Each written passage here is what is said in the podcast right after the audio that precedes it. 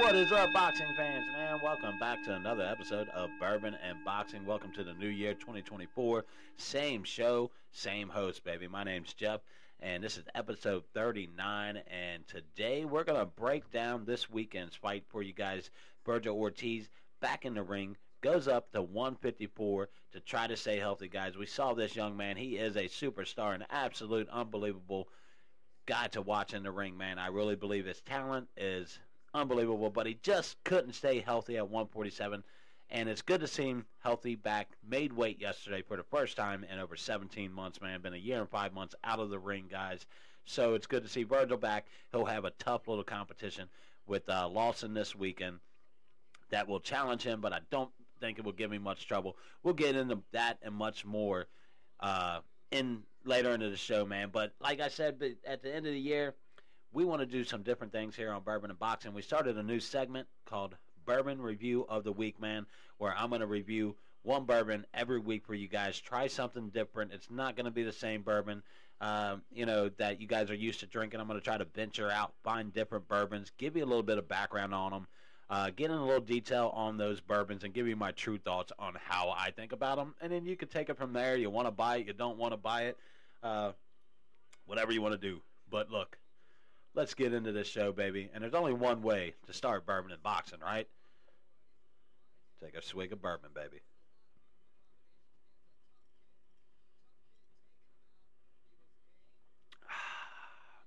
We got some Woodford Reserve today. Now, this is not the bourbon I will be reviewing. This is just the bourbon I'm drinking on today. Now, early last week, I decided to go after what everybody's been telling me about, guys. The hype on this bourbon has been built up for me for quite a bit of while. So I decided to go out and give it a try. It's called Angel's Envy. Now, everybody told me you got to go out, you got to try this bourbon. It's amazing. Uh, and I just tried Heaven's Door before that. Heaven's Door was a super impressive bourbon, man. Lived up to the hype. Everything about it was just amazing. One of my favorite all-time bourbons, Heaven's Door. So I would decide, okay, let's go get some Angel's Envy. Give it a try and see what the hype is on it, guys. So here we go, man. Our bourbon and review this week is Angel's Envy. Uh, it's a classification of a straight bourbon finished in port wine barrels. The company is Bacardi Limited. Distillery says undisclosed, but guys, it's in downtown Louisville, Kentucky. It's not really fucking undisclosed. It's a big ass goddamn sign on it. Um, so it's not really an undisclosed location like they claim you can find it easily. Uh, the mash bill on it is 72% corn, 18% rye, 10% malted uh, barley, and the price usually runs you about 50 55 We'll talk about that price later because I'm going to get into detail about this bourbon. First, we're going to go into adding on to this segment, man. I want to get more into depth with these bourbons, kind of really tell you not just about the bourbon, but the background of the bourbon, man. Where it was originated from, when it got started, how long they've been around, uh, all that fun stuff. So, Angel's Envy. Let's get into the background story for it. Angel's Envy was founded by Wes Henderson, son of late industry icon Lincoln Henderson. Um, made its first appearance in 2011, and we have seen uh, three ongoing uh, expressions. So far, cask strength, strength and bourbon finished in port barrels, and then bourbon finished in port barrels, and rye finished in rum cask. Uh, 2015, Bacardi uh, Limited acquired the company, and in 2016, the company opened their Louisville distilled location, which it says, you know, it's an undisclosed location, but then it tells you in the details where the fuck the location is at. It's, it literally says Louisville Distilling location in downtown Louisville. So not much of a hidden thing. I don't know why they don't want to disclose when they tell you anyways where it's from. Stupid. But look, man, most of the batches are 8 to 12 barrels at a time. Uh, company states that the bourbon is typically aged six years, then finished in a ruby port wine cask for additional three to six months, guys. So that it gives it a little extra time after that six-year mark, uh, a little bit more time, and some port wine casks. Uh, okay, let's give you my thoughts on this. Now, like I said, I this bourbon was super hyped up for me, and everybody talked about it. Now, most of the bourbons that have been referred to me have lived up to what people have said they would. Uh, you know, everybody told me Uncle Nearest was really good, and it was amazing. Everybody told me Heaven's Door was really good, and it was amazing. Uh, Buffalo Trace lived up to the name. So when I hear when people tell me about it, I look forward to trying it, and I don't want to be upset by it. So I'm hoping, you know, when I try these, they're as good as what they say. Uh, but let me give you my thoughts on it, on Angel's Envy's guy. Angel's Envy has a light oak, vanilla, and slight, uh, slight touch of berry jam, a touch of sweet syrup. It's not a flavorful bourbon. The 86.6 proof does it no favors. Light sense and uh, focus must be honed in to be able to sift through what is present. Lacks the impact I like in my bourbon, so it doesn't have that nice little punch to it uh, that I like from my bourbons. That little, uh, that little strength, that a little bit more oaky taste for me. Uh, a little bit more manly taste is what I like. Um, I'd have to say it's an average bourbon that presents itself as a premium product. That's just my opinion, guys. Uh, buzz lacks that kick. Not a great sipping bourbon. If you're looking for a good buzz, for me personally, was slightly disappointed in Angel's Envy, especially the hype surrounding it. I would give this bourbon an 85 at best. So, I mean, guys, I, I went in open minded for this bourbon. Most of the time, the hype lives up, but I cannot say that I am a fan of Angel's Envy. Uh, like I said, it presents itself as a premium product, and it's not. It's not up there even with Woodford uh, Reserve, who I think is a premium type product. Uh, the other ones that I named are premium products. Angel's Envy is not a premium product. The taste lacks, flavor lacks, doesn't have a strong aftertaste, uh, leaves you wanting more, doesn't have a great buzz to it. Uh, the like I said, the 86% proof doesn't do it any justice. It lacks that flavor, uh, and it just it's an overall, man. The price is way too high for this bourbon. Uh, like I said before, it, it's not a premium bourbon. Uh, it, it's literally, it, you know, it presents itself at that, but I don't think the price definitely doesn't live up to what you hear about this bourbon.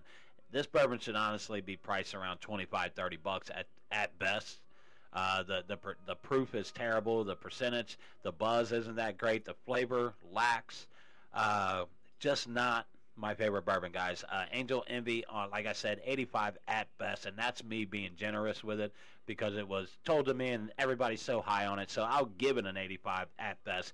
It really deserves an 80 in my opinion because it just lacks a lot. But I don't want to down on it too much. I did try it. Disappointed in the price. The price needs to lower on it. I wouldn't buy it again. Not for not for the price. Not for fifty dollars. I would not buy this bourbon. Not when I can get Heaven's Door for 55, and it's 10 times way better, 100 times way better than Angel's Envy. So if I can get something like Heaven's Door, if I'm going to go up to that $50 price in my bourbon, then I'm going to go after something that has a good pr- proof to it and percentage to it. It's got to at least be 150 if you're going to be charging $50 and above. I've been seeing so many bourbons on the shelf at 86%, under 90 proof, and pricing their bourbons at fifty dollars, fifty four bucks, and you know, I just if you're not a hundred proof, fifty percent, once it gets fifty dollars or more, I want shit to do with you, and that, that that's how I'm going to limit it from here on out. If you're not a hundred proof at fifty percent, and you're selling your bourbon at fifty dollars or higher, well, you can just kiss my ass, man, because it's not going to be worth it. I like a nice, strong buzz bourbon. This bourbon, Woodford Reserve, literally 32 bucks, guys. $32 for this bourbon, and it absolutely puts Angel's Envy to shame. It's way better than Angel's Envy. The taste, everything about it, just so much better, and it's way cheaper. We're talking almost $20 difference in price between the two, and this one blows Angel's Envy out the water, guys. So that is my review on the bourbon this week, man. That is my segment, Bourbon of the Week, man. Tuning into that one. Okay, like I said, this week we only got one main card, but it is a good young up and coming superstar fighter that has held, had a few health issues the last year uh, or so, and we watched him not be able to make weight. He's been in the hospital due to stomach issues, uh, stuff that could end your career as a boxer, and a lot of it had to do with the weight that he was trying to fight at at welterweight at 147 and his body just wasn't. I mean, Vergil obviously walks around about 170. So for him to put his body through what he was putting it through to try to make 147 just wasn't doing well for him and almost put him out of boxing completely. So it's great to see Vergil Ortiz back in the ring at 154, a weight that seems to sit on him very well. He made weight today for the first time in 17 months, so that was great to see uh, him on the scales, looking healthy, looking nice. I think this uh, fight against uh, who's he fighting? Uh, Fredrick Lawson, if I'm correct. Lawson, good fighter, but nothing special. A great way to introduce Ortiz to the 154 to get his feet wet and kind of see where he's at right now since he's been out of the ring. But if you watch Vergil Ortiz, then you know that he's a very special fighter. I love the way this kid goes to the body and his combinations all the way around because he sets you up with going to your body to open up the head, which I just don't get why a lot of boxers don't take that route, you know, the body route, head route. The body's always going to open up the head for the big shots. That's what Vergil likes to do. He likes to get your body hurting, so you start going down to protect your body, and then he comes up with some nice uppercut combinations that he uses to take you out of the fight, man. And he is something special to watch. Before he got uh, before before he went to the hospital and he had health issues, he was definitely an up and coming superstar in the sport. So I'd like to see what he can do, what what he's able to do in this fight coming up. Now, guys, this is something here. I'm sorry I got a little distracted there because I came across what I call gold, in my opinion. If you guys have Tubi, it's an app. It's free. Doesn't cost you anything. Tubi TV. It has a bunch of movies, all that kind of tons of free stuff, like unbelievable amounts of free stuff. But on their live channels, they have live television on there too. They have a top ranked classics 24 hour, seven days a week boxing channel, guys. When's the last time we saw that? When's the last time we saw a station give you 24 hour boxing? Tubi TV's doing that. It's amazing. I've done watched Floyd Mayweather fight three times. I've watched Tim Bradley on his third fight right now uh, fighting the third fight. I've seen him fight already today. I have not turned it off of this top ranked classic on Tubi TV. Super impressed with it. So tune into that, guys. If you're looking for 24 hour boxing, I love to have boxing in the background while I'm cleaning, doing things, cooking dinner, getting my kids ready, whatever. Getting them, I have it on in the background just to hear. And this channel provides me with that without having to go to YouTube, find fights, keep restarting another fight. It just plays them on, man. 24 hours of nonstop fights, top ranked classics, and it's just not top ranked fights. Like I said, Floyd was on there. Uh, it shows pretty much all fights uh, that have already happened. It doesn't, you know, Showtime, HBO, old HBO fights, Showtime fights, uh, you know, all platforms. So it's pretty cool to see. Check it out on Tubi, guys. You can download that app on your TV for free. It Doesn't cost you anything.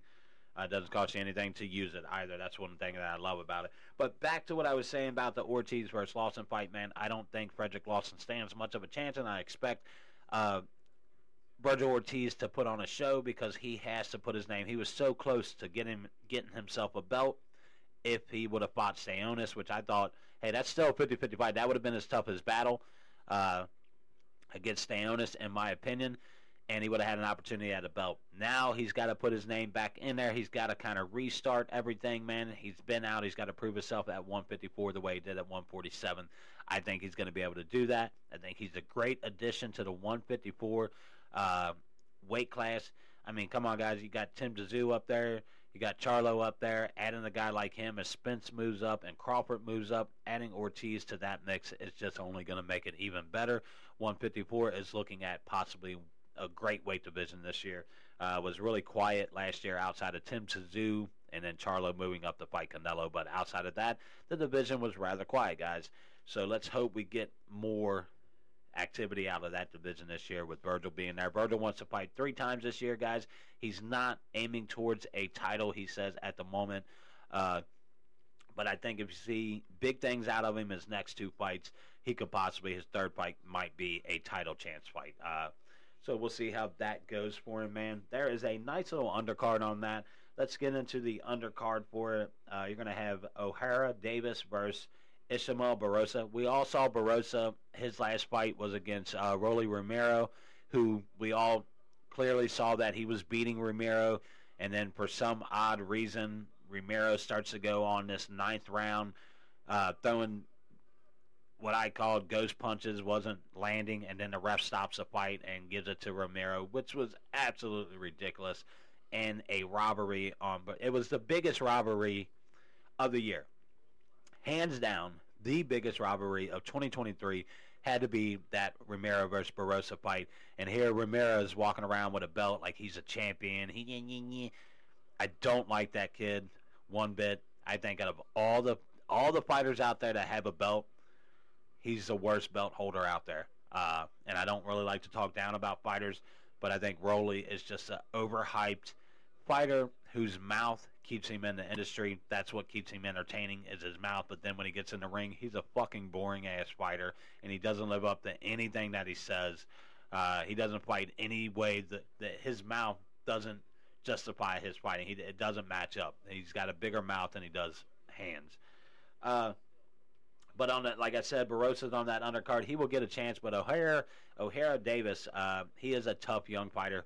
So I don't know if Barbosa gets this win, but this is a tough challenge challenge for Davies.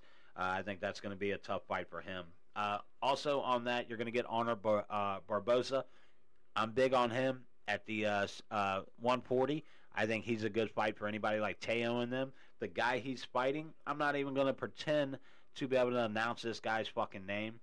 It starts with an X O L I S A N I. His last name is N D O N G E N I. How the fuck would I even start pronouncing that? Sorry, some of these guys they should go by a fucking nickname or something. Sani, that's what we'll call this guy Sani because that name is just. I'm not even gonna start butchering it, dude. It just will ruin my whole show, and I don't want to start recording, re-recording this show right now just over one name. So just know Ara Bar- uh, Barboza Jr. will be fighting on the card, uh, and I like him a lot at 140 think he could be a great fight for Subriel Matías. think that would be a great fight, honestly. Uh, both being able to prove themselves against each other. And I know everybody wants Teo to fight Subriel, and everybody wants Haney to fight. I think Subriel Subriel Matías needs to prove himself a little bit more before he goes up against the big guys. Uh, also, you got Raul Carril versus Elias Diaz on the uh, that'll be the first fight of the night. That'll be the opening fight, and then of course the uh, the uh, co-main the co-event will be the O'Hara, O'Hara Davies versus Ismael Barbosa Barroso, which we all saw. Like I said, Barroso, who claims to be 40 years old, but come on, dude, you're not 40 years old. You're more like 60. Uh, really old, but that said, uh, hey, he's in great shape for that age, for 50 years old, 60, whatever he is. He's not 40, bro. I can tell you that right now. Anybody thinks that guy is 40 years old or believes he is, and why he would just say, and just say your age, man. There's there's nothing in boxing that says, oh, you're 60, you can't fight. You know, you look 60, and they they keep giving you fights. I'm pretty sure the only reason you got this fight was because they ripped you off in your last fight, also. But hopefully we see that same guy, so that'd be a tough, very tough test for Davies uh, coming in as a younger fighter, trying to get his name out there and uh, prove himself at the 140 division also. Uh, let's go into the fight details of this. You're going to watch this on the zone. It's going to be tomorrow, January 6th. It's going to be located in the Virgin Hotels in Las Vegas. It's going to be about an 8 p.m. start time here in the U.S. Pacific, or yeah, Pacific time. All right, where's my boxing news at, man? Uh, well, look at that. I have lost me my boxing news. All right, hold on, guys. We're gonna pause this. All right, guys, I am back. Now, look, I was gonna go into my boxing news, but before I do that, uh, let's give my sponsor a little bit of love, Brown Family Construction. For all your construction needs, try Brown Family Construction in the Northern Kentucky and Cincinnati area. You can reach out to Jason Brown on Facebook. You get all your information from him, and he'll take care of all your construction needs there. Brown Family Construction, where the name says it all. Brown Family Construction. Sorry, guys, a little out of breath there. I had to run up steps, find this damn boxing newspaper. all that stuff. So let's take a drink of bourbon, collect ourselves, man. Holy shit balls, Batman. How in the hell did I lose this boxing newspaper? Like, what the Sam's hell? But, anyways, man, before I do go on my boxing news, also, I definitely got to give the women's boxing some love. I didn't do that on my award show. Uh, my female boxer of the year, I had planned out. I forgot all about it. My female fight of the year, I had planned out and didn't get to any of that. Of course, my female fighter of the year has to be Amanda Serrano. She fought three times. She was the first female to do 12 three minute rounds, made history, unified a seventh division, guys, a seventh division she unified. So Amanda Serrano, hands down, female boxer of the year. No doubt about it. And like I said, her and Katie Taylor have to be the next fight in 2024. We have to see those two ladies fight for the second time. Uh, and then I'd love to see 12 three minute rounds on that also for both of them. Katie said mixed feelings from Katie Taylor on it. Early in the year, in 2023, she said she didn't believe that females should fight 12 three minute rounds. But then later in the years, after fighting Chantel Cameron, she said that, yeah, she would fight 12 three minute rounds against Amanda Serrano. So I don't know. We'll see how that goes when it comes to negotiation. Things may change. But I feel like that's got to be the female fighter of the year coming up in 2024, those two. But my female fighter of the year, definitely 100% Amanda Serrano. Three times fighting, three times dominating, 12 three minute rounds, making history, unifying her seventh division. There is no questions to ask about that, guys. But also, let's get to our female fight of the year. Obviously, Chantel uh, Cameron versus Katie Taylor 2. Katie got the win in that fight, and I thought it was kind of controversial. Could have went to Chantel if they would have given her that first round knockdown. I think it might have went to her. But these two ladies, they fought it. They fought a hell of a fight. They beat the shit out of each other, and that was a female fight of the year. Uh, Cameron versus Katie Taylor, and uh, we just found out today that Katie will uh, stay as a unified 140, but she's going to drop her WBO and IBF titles. Uh, I don't. I think in that division, or maybe the 135. I don't know. I don't. I don't know. I don't think she should stay at 140. I think those girls are too big for her. She should stay at 135. That's her more natural weight. But that's just my opinion. Anyways, Amanda Serrano, female fighter of the year, and Katie Taylor and Chantel Cameron, the female fight of the year. Felt shitty that I didn't give the females their love because I always preach about female boxing. I always support female boxing. I've got daughters. Uh, my youngest six year old loves to box. So we watch the female fights together, and I've seen such an improvement in women's boxing in the last five years, especially. Uh, and what they've done in the sport, just unbelievable talents like uh, you know uh, uh Alycia Boom- Baumgardner, uh, Skye Nichols, you know girls like that, uh, Mikaela Mayer. you got the big fight coming up next weekend, I think, or the week after that, Jones versus Mayer, which is going to be a hell of a fight. Those two ladies are great fighters. Um, you know Jessica Mascal, just some great talent in the female division. So I felt really crappy that I left them out of my award show. Uh, they definitely deserved to have been part of that, and I apologize to all the females out there who might have watched and wanted to hear that from me. And I apologize for leaving them out, man. But all right, man, let's get to our boxing news. There is a little bit of boxing news that, of course, we wanted to hear. Some fights that are being made uh, and are signed, done deals, and that we're going to get very, very soon. It looks like Teofimo Lopez is signed on to fight Jamaine Ortiz. Uh, that's going to go down February 8th, with the co-main event of that being uh, Keyshawn Davis. He's going to be fighting Jose uh, Pedraza, and that's going to be Davis Keyshawn's toughest test by far. So I'm lo- looking forward to that. It's been announced for February 8th, set for February 8th. I think that's going to be a hell of a card right there, especially Jose Pedraza, who I favor against Keyshawn Johnson. I like Keyshawn a lot, but Jose is a hell of a fighter. Uh, Pedraza getting a good chance under his uh, belt there against a good young up and coming guy, and Keyshawn's first test. So let's see, maybe he proves me wrong, and but what I saw from him in his previous fights, I just feel like he's lacking a little bit of the power that's needed to be the guy in the sport. So especially at 135, man. It's so loaded in that division. So, so loaded, guys. Like, unbelievably loaded. Uh, all right, let's get to some other boxing news. Big, big announcement pretty much set today is when I heard it. Anthony Josh Joshua will take on Francis Ngannou. Uh, this fight is set for March 9th. That's just rumors on the date. It's not a set date, but that's when they're saying they'd like to do it. Is around the same time that they were going to have the Wilder versus Joshua fight, which has now been pushed away.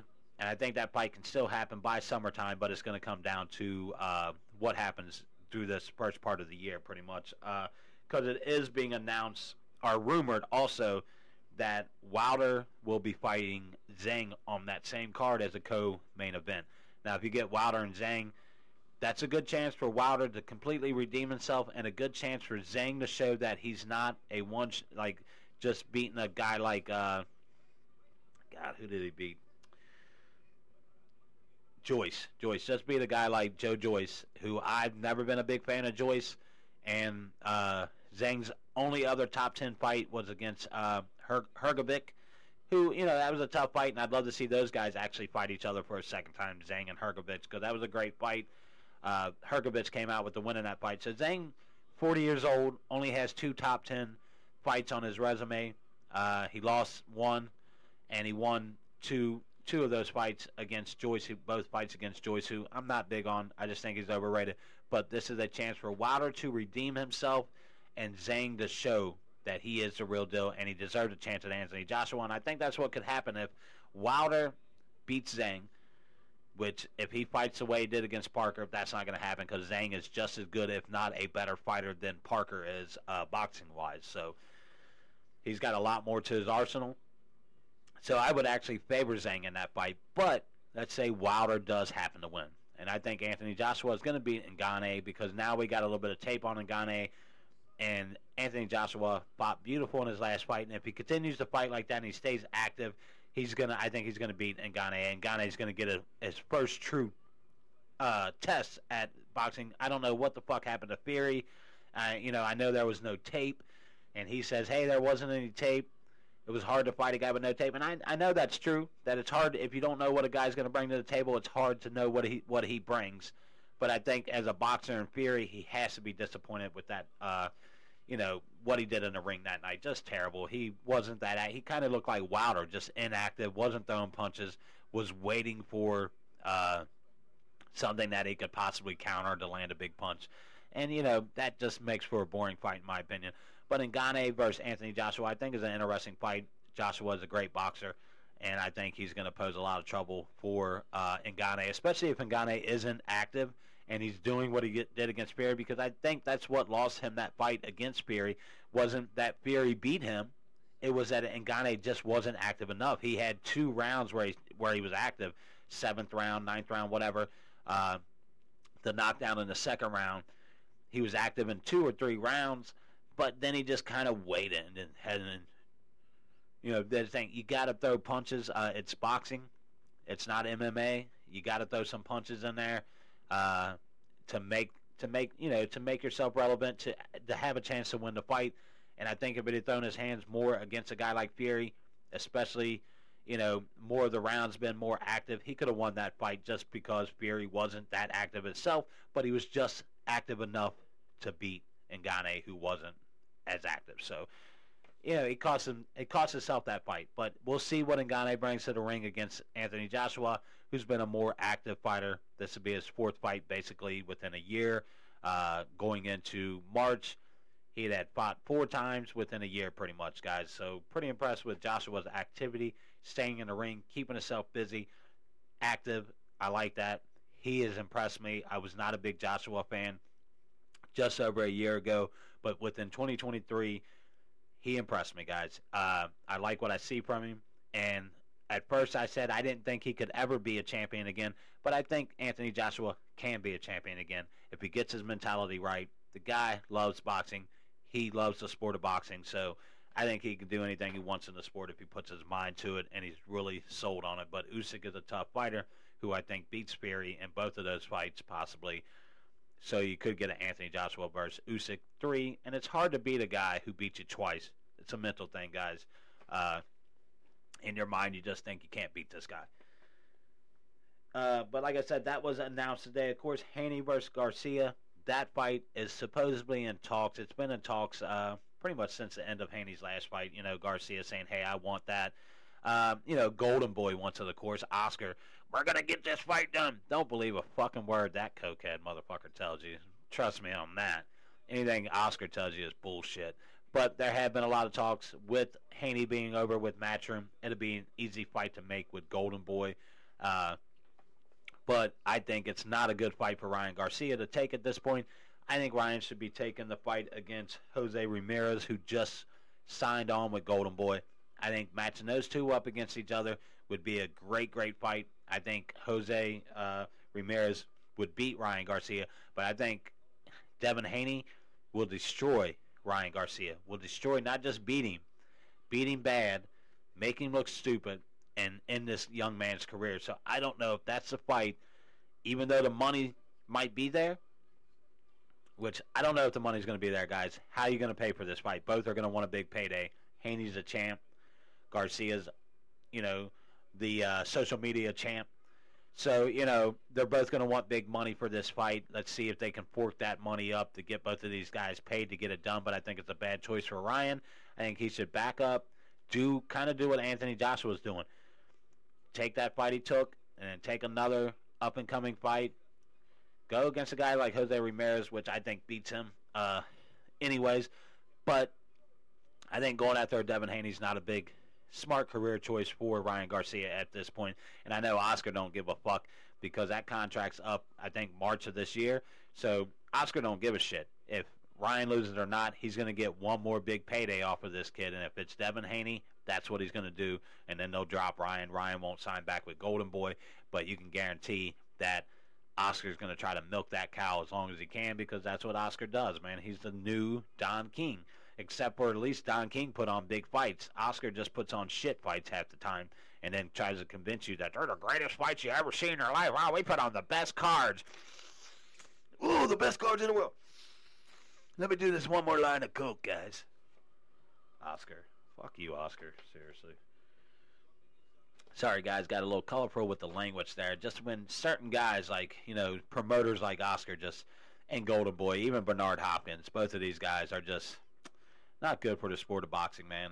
Uh, I mean, they showcase that with how they treated Ryan Garcia within the last year. You don't do that with your own fighter. You don't badmouth your own fucking guy and then, you know, basically hope you can bring a guy in, Oscar Duarte, that can beat him and shit, and you're rooting for Oscar against your biggest pay cow in your whole fucking stable, and you're you're hoping that he loses again. Like it's just not smart business. Uh, but I think they know Ryan's not coming back, so why not get one more big payday? Put him up against Devin Haney, where he's going to get absolutely demolished, in my opinion. I don't think he stands a chance against Devin. They did fight like six times in the amateurs. I don't know what the outcome was on that. But Devin is, I think now, Devin is just completely. See, that's the difference in fighters, in my opinion. They both fought in the amateurs six times, whatever. I think Ryan beat him a couple. He beat Ryan a couple, whatever. But the difference is, is that Devin got better. Uh, he developed. He learned more. You know, he became a better fighter. Ryan is who the fuck Ryan is. Oh, I got a big right or left hand, and I'm just going to try to land that left. And that's all he's ever depended on. Uh, and I saw a decent little change in him against Derrick James, but it took Derrick to just kind of put it in his fucking head, do what the hell I tell you to do. Stop doing that stupid ass shoulder roll you're trying to pull because you don't know how to adjust to a guy that's attacking you, which he should know at this point in his career. But I just think that guys develop different. Devin's developed into a way better fighter than what they were in their amateurs. Ryan's the same guy he was in the amateurs, in my opinion. There's not any difference in him uh, right now, so I'm not big on him fighting Devin. But if it happens, it's a fight I'm definitely watching. Uh, also, like I said, I mentioned Jose Ramirez. He signed on with Golden Boy, turned down $2 million to fight Teofimo Lopez, guys. Is that fear? Because is Golden Boy going to give you $2 million for any fight? Hell no, man. Oscar ain't going to fucking pay you. So for you to turn down a fight against Teofimo Lopez for $2 million, I don't know what your financial situation is, but that seems kind of silly. Uh, just to go sign on with uh, Golden Boy, who half the time doesn't pay their fighters or doesn't live up to their agreements. So, I mean, good luck with that. Uh, they, he doesn't have a great stable over there outside of Ryan Garcia at 140. So, I mean, you got Jack Catterall, uh, Montana Love, those guys. I guess he could fight him against some matchroom, a couple matchroom guys they could uh, match him up against. But Catterall didn't impress me with his last outcome, and Montana got Love got knocked slick out, so we may not see him back in the ring for a while, especially with Matchroom, who may end up dropping. He might only had like a three fight deal with them, so that might have been his last fight with him. Anyways, guys, that is it for the show, baby. That's all I got for you guys, man. Thank you for joining me for the first show in 2024, man, on Bourbon and Boxing. Once again, man, hit me up on Spotify, iHeartRadio, Amazon Music. All you got to say is, Alexa, play Bourbon and Boxing. My shit'll pop up on the newest episode, man. I try to keep it updated twice a week. Monday recaps, Friday breakdowns.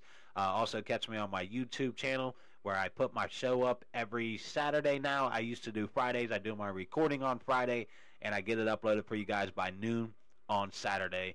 Especially if the the only time I'll give it to you on Friday now is if there if there's early fights in the UK on Saturday, then I'll try to upload it for you on Friday. But outside of that, if the fights are over here in the States, I'll get it to you usually by the afternoon on Saturday. I'll pre-schedule it to be uploaded. But definitely tune in, guys. Check my group out on Facebook, Bourbon and Boxing, where I keep you up on all the latest news, schedules, all that cool stuff that comes with boxing, man. Like I said, Bourbon and Boxing, baby, where the drink is bourbon and the talk is boxing, man. Thank you for joining me. Once again, I'm your host, Jeff. This is episode 39. Thank you, guys.